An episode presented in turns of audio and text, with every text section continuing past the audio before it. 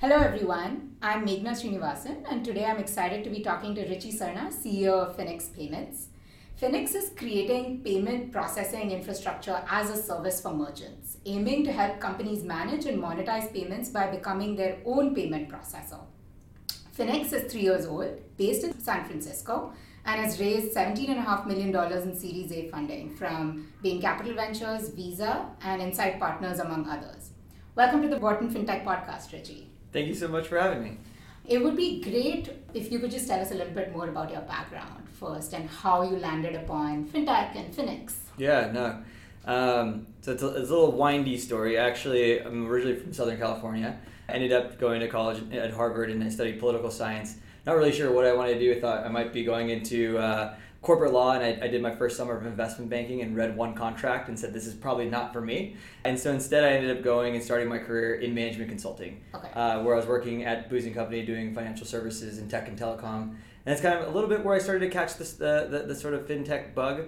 But i think it really wasn't until i started looking more into going into venture capital thinking about investing and just kind of ultimately deciding hey instead of just doing the investment maybe i should go out and try to build my own company.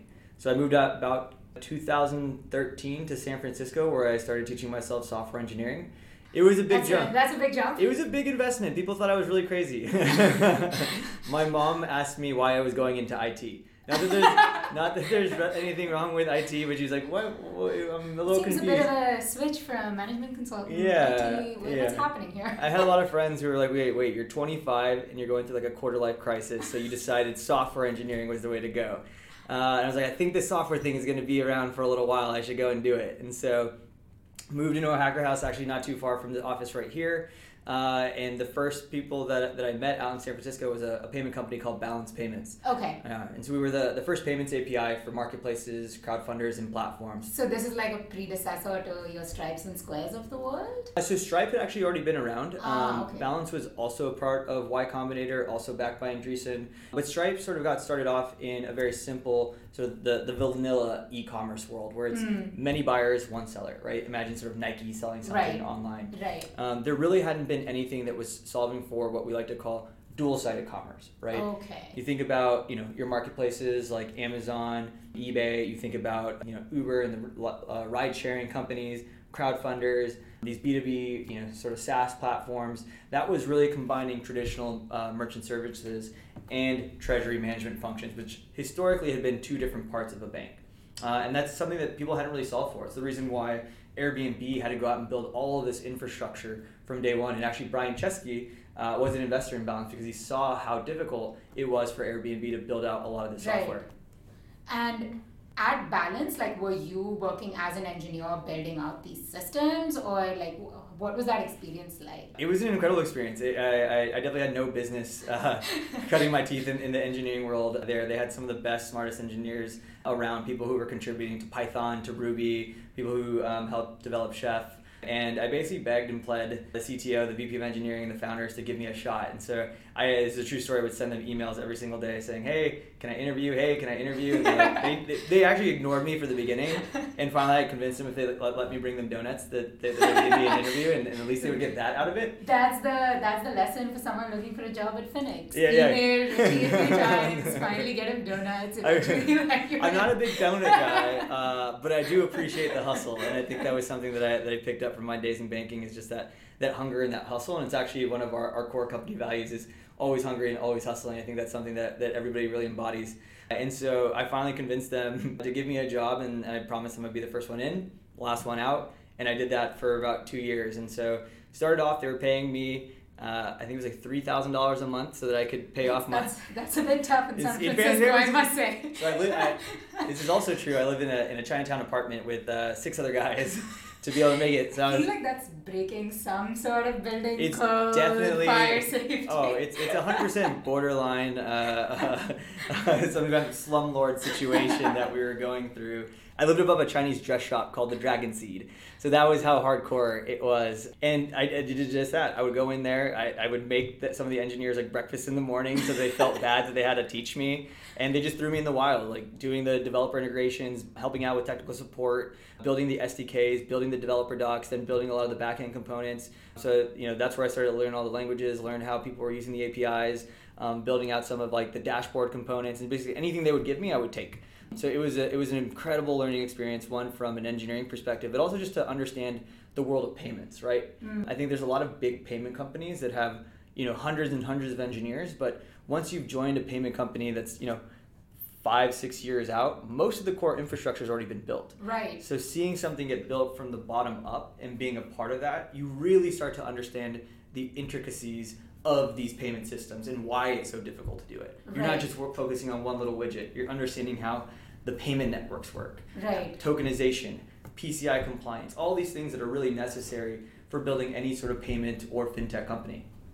And one question I had here was like, through this experience at Balanced, was it while you were doing that that you found this opportunity where Finix could fit in, or was that something that happened in, in some other serendipitous way? Like, how did the yeah. idea for Finix really come out? Yeah, so back in 2015, Balance ended up exiting to Stripe, and we migrated all of our customers, and I helped lead all of that migration over. And it was during that time that a few of our, our customers started raising these massive rounds, and I was a little confused about why Balance hadn't taken off in the way that I, I that I had hoped, right? right. Um, and I started looking at, at, at, our database and seeing who the highest um, volume customers that we had, both in mm. terms of just general growth and just volumes processed through through the system. And it actually wasn't our marketplaces. Mm-hmm. It wasn't the big name crowdfunders. It wasn't any of the household Silicon Valley names. It was a software company that worked in the CrossFit space. Okay. It was another software company that provided software to all the vineyards in Napa, right? Oh, okay. Yeah. So imagine, you know, if you start your own vineyard, you're not going to build your own website. You're not going to build the right. e-commerce Shopify experience.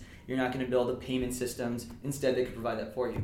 And the last one was one that was in tourism industry. I think it was that when I really started to understand that, you know, it was these vertical SaaS companies that were really embedding payments as a part of their overall experience that were really seeing the fastest growth. And right. because they are the B2B platforms, we don't see them. We don't know those names. We don't even know that they're going on behind the scenes. Right. And so shortly after we started looking at that, we had a number of people in companies very similar to those ones that I described who started reaching out to all the engineers saying, hey, could you build that same infrastructure that you had developed back at Balanced, but build it in house for us? Mm. And so that's when we started to realize two things. One, payments you know was no longer a cost center it was mm. becoming a profit center right mm. and these companies were trying to unlock the very lucrative world of merchant processing but didn't have the domain expertise or the technical chops to really build all this infrastructure so instead if we could basically productize that and sell it as a software platform what would that look like mm. and that's basically what finix is one question i have here when you talk about this example in terms of productizing it so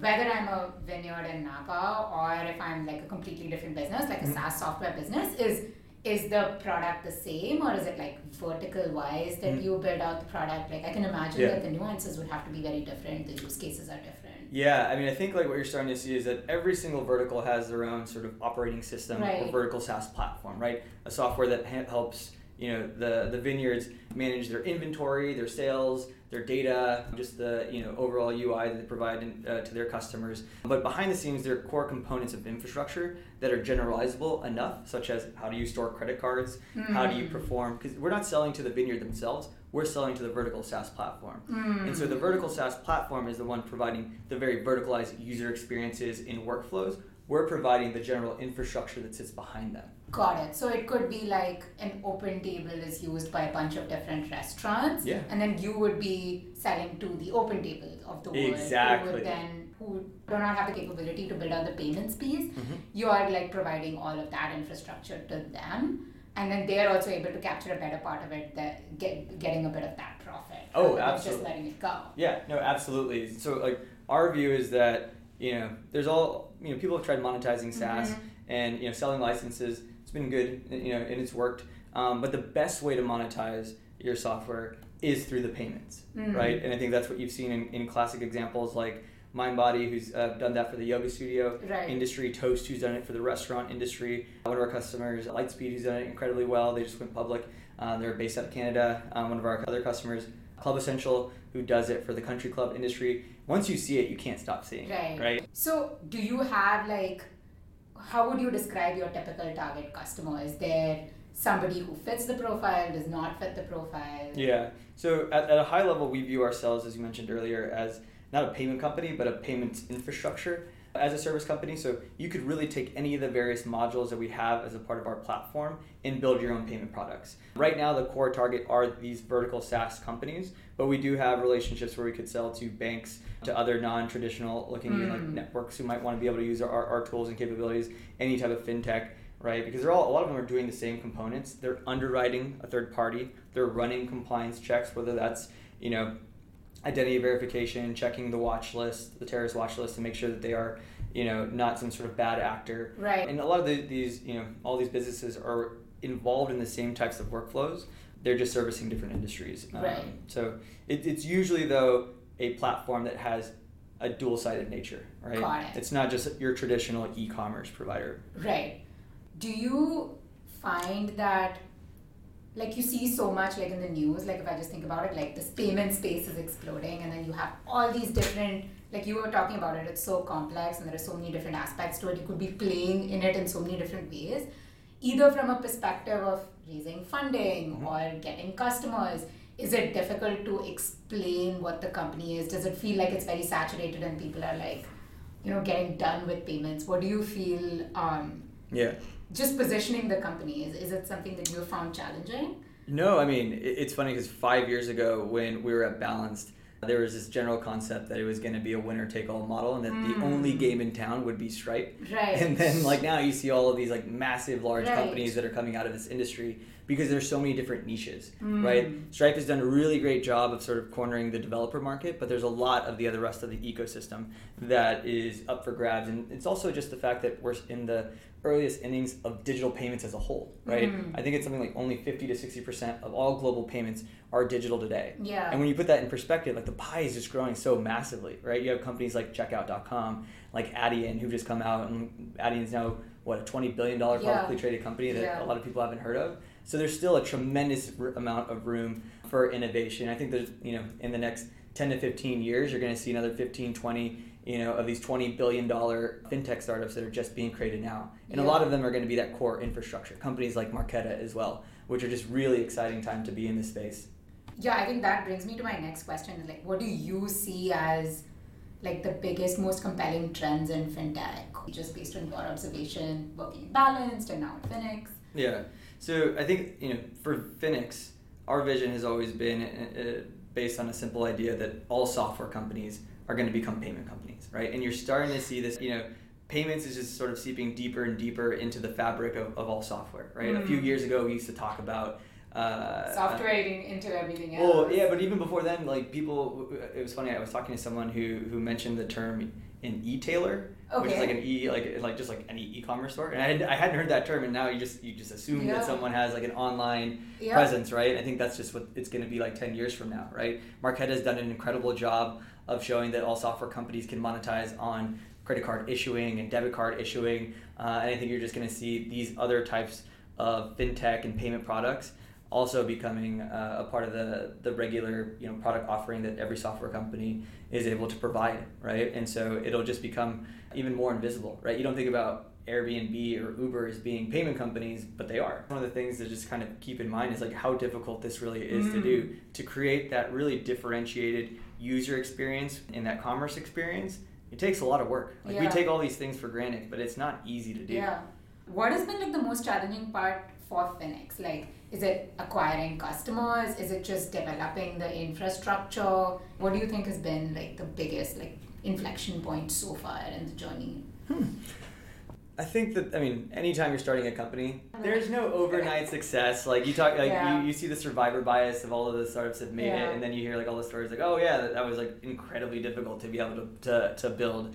I think you know, obviously for fintech in particular, the, the most difficult thing is being able to get sort of that escape velocity and being able to get to the point where you can actually bring on live customers because in the first like Mm. one and a half to two years you're just building the infrastructure, right? Like when we, we talk about how our customers, if they were to try to build this in house, it would take them anywhere between two to three years before they could go live with their first transaction, three to five million dollars.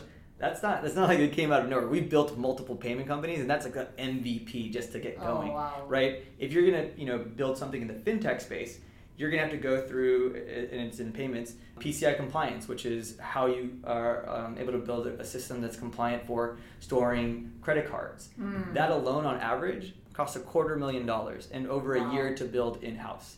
So to put that in perspective, yeah, you want to move fast, but you can't even get the, turn the lights on until you've done the sort of Yeah. basic table stakes. So I think that's really the most challenging thing about what we've had to do. And you have to be very frugal. You have to be able to run a lean team um, to be able to get there. Mm. Yeah, that's fascinating. I never thought about that way because I think like we're so conditioned to seeing this world of I don't know, just software companies or consumer companies Yeah. where it's just like start, Yeah. just start. yeah. Or- Write, write your first line of code. yeah, write your first line of code. Or like integrate a Stripe, that's Yeah. seven lines of code, Yeah. and then you're kind of done. How did you maintain the conviction? Like it, mu- it must have taken you like one to two years to just build this then and get this into a form where you could go and get customers. Like how do you keep going over that time? That feels like a hard stretch. I mean, I think at a certain point you just kind of become obsessed with it, right? And like it's almost like it, it's yeah, no, it, it, it is not in any way, shape, or form. I, in that same Chinatown apartment that I was telling you about, I was probably there for the first six months, and it was just Mm. kind of me and my dog, and I would. That was the only kind of human, not even human, but interaction that I would get, and you're just kind of like locked up in that room. You don't get to talk to anybody. Um, you're not really talking to customers. You're kind of getting started. So I think there just has to be a lot of grit that's a part of Mm. it, and just a lot of conviction and, and understanding that you know none of this stuff is overnight. And then sometimes when you hear people say that you're crazy like you just kind of add that fuel to the fire. You're like oh yeah maybe i am a little crazy but we'll get this done. Like right. you know we've, we've seen it we've built it before. I think once you've done it once before it, it, it kind of gives you a little bit of that validation of i know it's going to take a long time and i know even though i've done it once before that it's going to take you know a a considerable amount of time but you know we know that there's something here. Given the experience that you had had building it in balanced before, has there been like some big change in between that, like, upset your plan? Like, was there some big regulatory change, or was there some Mm. aspect of the infrastructure that you had planned out this way and it just turned out to be completely different? I think in the world of payments and fintech, there's always going to be a change, right? So in, in Mhm. general, in software, it's never a set it and forget it. Like you build the app and then it's done. Like you Right. have to continue to evolve your platform. There's maintenance as it scales. You'll run into challenges. But for payments, you are changing with you know new rules. So two Right. years ago, there was a change to the FinCEN laws in terms of what information you have to collect on submerchants. So you know, for that yoga studio, you have to know all the owners who have at least 25% of that business. So now just the Mm. onboarding information changes. There's changes to the card network rules. And then there's just changes to the overall technology, right? Like a few years ago, there was same day ACH that just got introduced. So being able to update so that you can be on par with the other capabilities that are out there in the market. So yeah, I mean, the, I don't know that there's any single thing that really threw us for a loop. I think you just have to be able to build a platform that is flexible and scalable enough that you can kind of grow with that. If Mhm. you, you know, and, and you only kind of do that when you have that sort of experience before of knowing that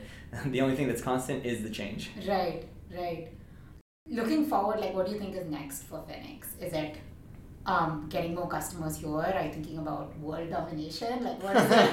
what, is, what, is, what is the next next Uh, step? I mean, I think for, for Finix, we're really just focused on how do we build a lasting, iconic fintech company, right? Mhm. You mentioned Stripe, you mentioned Square, you mentioned, I think we talked a little bit about Marmaketa. Like those are all incredible companies, and, and you know that's what we want to be able to grow into is to have something like that that is going to be lasting and that does have a massive impact on on fintech and the payments industry. So that starts really, you know, obviously we're, we're building for our customers to make their lives easier, but it's it's not just about building the best product, but building the best company and finding the best people to build those products. So a Hmm. lot of us, a lot of what we've been focusing on is building the orga- organization and building for you know something very long term. Hmm. Yeah, I mean, I've spoken to Jiro on your team, like, during this process. So and I- Drew hired me. Oh, he gave me my first job in Oh. payments. Yeah. So I know that he's not based in San Francisco, right? No, Is that like the norm for your team? Like, are you thinking about this as a remote distributed team? Like, I Mhm. think that's definitely like one of those memes in the Mhm. in, in workplace today. How is managing that been for you um, Yeah. as a CEO? So we actually do have two formal offices. We have uh, HQ is based here out of San Francisco, a few blocks from the Wharton campus, and then the second office that we have is out of Cincinnati. So my co-founder Sean leads up that office, and he actually came out of Vantiv, which is now WorldPay, which is where they had their headquarters. Okay. So I tried to convince him to move to San Francisco, and I showed him my Chinatown apartment, and he said, "Hell no, I am not moving to San Francisco." And you know what? I can't blame him for that. So I totally respect his decision, and we have made it work. So it is a long distance relationship between us, but I, I mean, I think it's become a lot easier over the last few years to build a, a more distributed team like that because of cool technology like Zoom, like the, mm-hmm. the like how powerful that is. We actually made it a rule probably within the first six months that we wouldn't do any phone conferencing. Everything had to be a video On video? conference. Yeah, and if you didn't have if you didn't have Wi-Fi, a great Wi-Fi or a great camera, we would get you one because you can just have that face-to-face interaction, right? Just like we're doing right now. You can Yeah. just feel that you know you know people are focused. You know they're not browsing on the internet. you know. So I think you know there's a tremendous amount of talent like distributed across the country. People who don't necessarily want to just live in San Mhm. Francisco, and I can't blame them for that. Giro lived out here, and he decided he wanted to start a family, and he Mm. wanted to do that in Atlanta with his wife, and I had total respect for that. And pa- Atlanta is a, a huge payments hub, Right. and we had kind of figured out how to how to build a company like that. And so we do have a few remote team members, um, uh, and especially like on the sales and, and BD side, a lot of those sales end up being very regional, so it, it works. Yeah. You know? And I think what was super interesting about that for me was you kind of see big companies having a lot of this flexibility, but then you see this kind of advice where everyone's like, oh, at the starting stages when you're really small, everyone should be together and like oh crunching it yeah, out. it definitely takes effort. Mhm. Um, I think that for us, one one of the things that it really made me excel in was written communication skills. Hmm. Uh, and we as a company really emphasize written communication, and writing things down, writing them well. Um, even as I was never a product manager, but I kind of fell into that role here at Finix.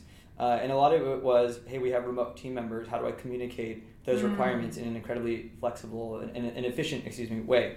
Um, when you're all in the same office, it's easy to kind of iterate and have that quick feedback session, go into a room in whiteboard. Um, when you don't have that, you really have to like build in the processes processes early on to put in place. You know, how do you build the product Mm. specs? Um, how do we have weekly meetings? Like you know, for most agile teams, you'll have your daily stand up. We actually did that with our BD teams and our customer support teams. Everybody has that because if we're distributed, we know that we have that one touch point at the beginning of the day where everyone can share what's their blocker, what are they working on, and what do they need help on.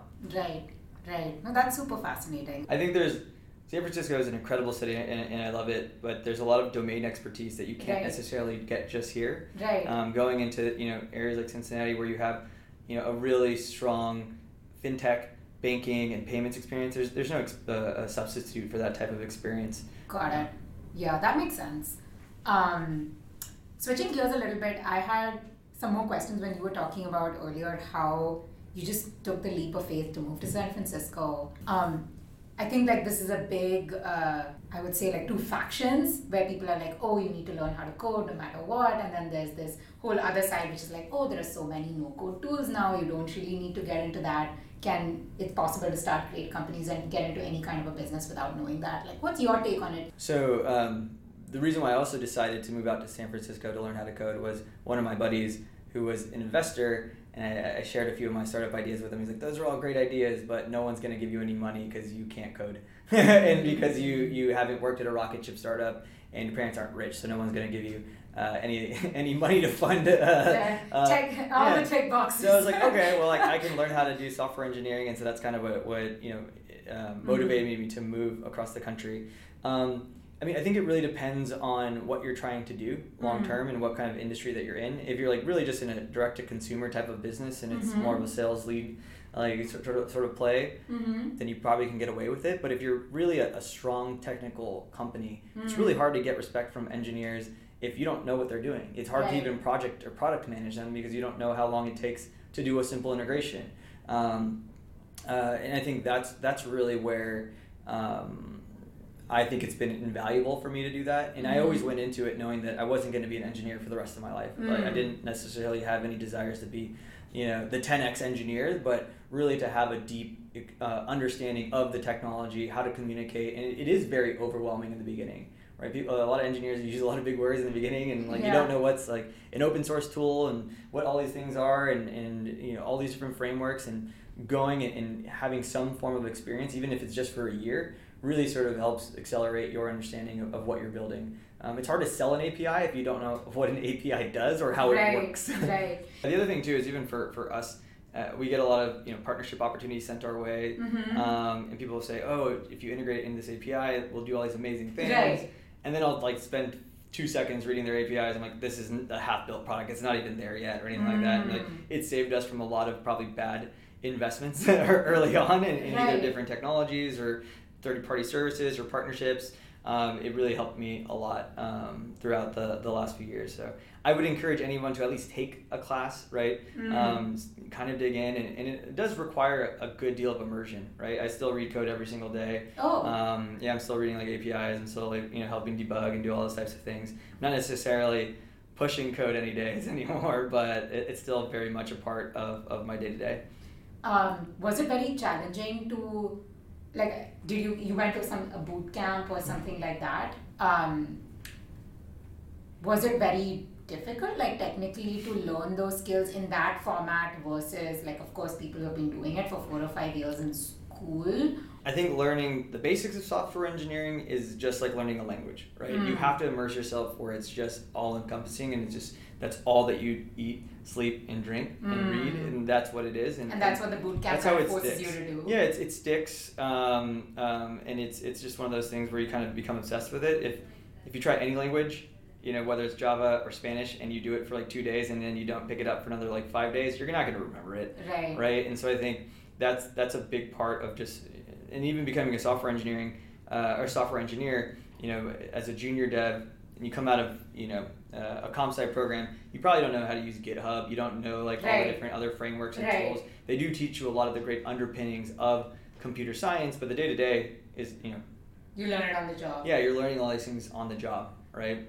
So that's what balanced was for you, where you actually like took what you learned here, but like you actually had to build things, and that Yeah. you like really internalized those skills. Yeah, it, t- it teaches you a lot of the problem solving skills too. Hmm. Um, a lot of software engineering is hanging out in GitHub, Googling, and learning everything, and learning from other people, and, Right. and um, you know, just kind of toying around and practicing and, and not getting frustrated. Being able to push through those moments where you think you have these mental blocks and not, you know, kind of pulling your hair. Pu- putting through like grit. Yeah. It's all, it all comes down to grit. Yeah, it's all grit. It's all grit. I always I tell people when they're like, "Why do you like startups?" It's, or like doing this. It seems like it's the most stressful, painful thing. Like, you ever see those people who ride bikes up mountains? And you're like, I have no idea why anybody would ever do that. And it's like you just kind of love the pain of it and the grit, and it's just fun. At a certain point, it's just like flexing any sort of muscle, and it's just it's very Mm. thrilling. Yeah.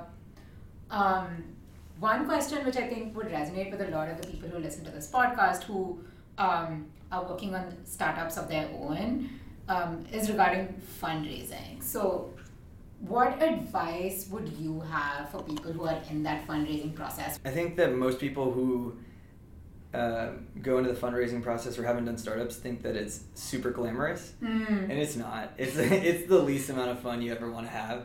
Um, it's it's a lot of it. You know, it is a very iterative process, right? Mhm. Especially in the beginning, you're trying to sell some vision of the world that doesn't necessarily exist and convince Right. people that like that is where the future is going.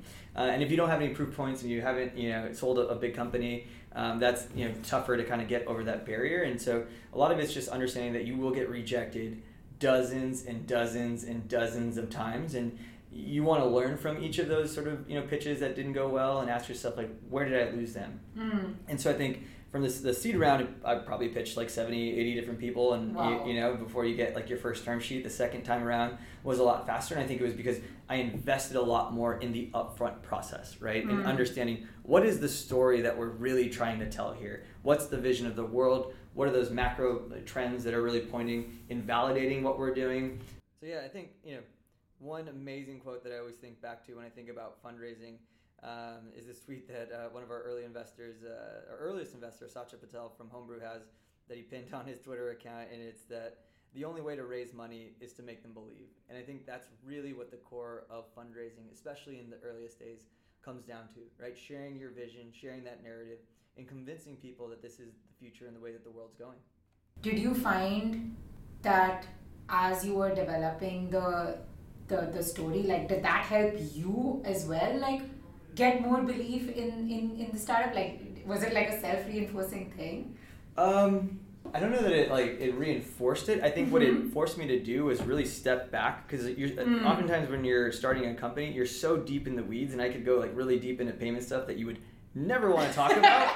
um, but really sitting back and saying, okay, software companies are becoming payment companies, and then really saying that story, right. and it's really kind of taking yourself back to give them that picture and like giving them those proof points, sharing that story, and kind of guiding them through that, that the, the pitch. I think that's a, a huge part of it, and it really forced me to think much more on that higher level, mm-hmm. but also think much more strategically about the business, right? Mm-hmm. And when mm. you're so early on, you're just thinking about every little task that you need to do to get done, right? You're being very tactical. Yeah, you're an engineer and you're thinking about what bug fixes you have, what mm. customer support tickets you have. Now you're thinking like on a much higher plane in terms of, you know, why is this such an important thing that we're building? What is the so what of everything? Mm. I spent a lot of time with with Chiro, you were mentioning him before, and a bunch of the other team members, mm-hmm. and we even brought in some of our earliest, uh, you know, the newest employees on the team, and I would put all the slides out up there and put two different versions and be like, what does this story tell you? Mm. Now, what does this story tell you? It all makes sense to me, right? but if I have to explain it to somebody else who doesn't know about payments or doesn't see these trends, you're like, okay, like how do I convince them of this? How, how do how you know how do you convey, you know, the super complex ecosystem in a 10 minute pitch because really it's it's like probably you get 10 to 15 slides to present like they're not really long decks right right and you're trying to convey this very complex idea to them and then it's just a ton of questions. Right. Um, you mentioned before that like um, something about like having the network with these founders. Like you need to meet so many people, 70, 80 people before you might get someone to believe in you and invest in you. Was it very hard to meet people, uh, people who were in yeah. investing? Were there any like tips or tricks? At balance, when, when you're you know just engineering, oftentimes you kind of just get put in a box and you don't get as much mm. exposure out to um, like investors to customers, and that's actually something that we did at Balance uh, at Finix now that we like to introduce all of our team members to our investors. Mm. So when we had our mm. closing Series A dinner, we actually did it at the Bain offices because I wanted them to be able to oh, leverage that part of the network. Cool. Yeah, I mean, in like. Um, Beth uh, from Homebrew, she's she's the head of people there. I introduced her to all of our team members to help um, them think about how do they build teams and hire and recruit. Mm. Um, because if you know your investors are supposed to be value add and they i only have so many hours in a day they give right. me leverage by making and empowering our team members um, but i didn't have that at back at balance and so this time around when i was doing it i, I did feel a little you know um, out of my element and so i went to the few like vc friends that i had and just asked them like hey what should i do how do i run a process i went to you know my buddies who had founded companies before and asked them like what would you have done differently what were the things that you found most effective because you have so many blog posts that are out there that are telling you how to do things. Yeah. And, like, hearing it straight from people who are doing it or who are sitting on the other side yeah. is really, really insightful.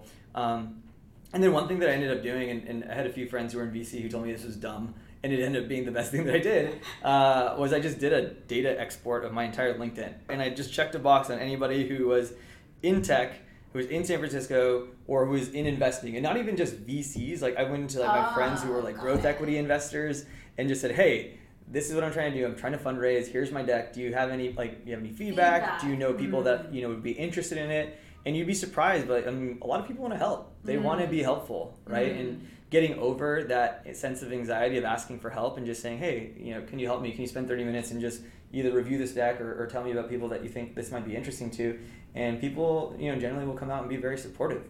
Um, I'm curious, like when you're fundraising, is that like what you're doing 24 7 like it just seems like as a process very difficult to run like very oh, hard to run as a when process. you yeah when you run a process you run a process like mm. there's a lot of mm. people who are like oh just you know kind of have meetings here and there and yeah. you, like no this is this is your job right? right and if you're running a business you still have to maintain those other things and so it's putting in place the infrastructure with your, your teammates and your mm. to let them know like months in advance like hey in three months we're going to go out to market i'm going to disappear i'm going to do the best that i can to make sure that i'm you know as available as possible and if you need me call me but like you know we're going to be packing four or five meetings a day to try to get this done as quickly as possible so that we can move on um, so th- yeah I, I think 100% is a full-time job and and um, you should take it very seriously and that and, and you don't want to do the, the start stop you don't you know yeah. because if it takes you too long then people think oh, there might be something wrong with the company. Right. Why like why has nobody else pulled the trigger? It's very complex.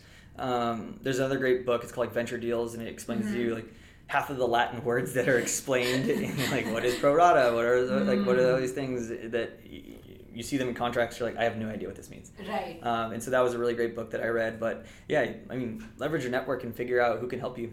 Right.